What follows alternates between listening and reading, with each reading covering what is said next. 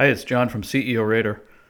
For those of you that haven't seen the news, a group of shareholders, Uber shareholders, have published a letter pushing back on the on the lawsuit filed by Benchmark Capital several days ago.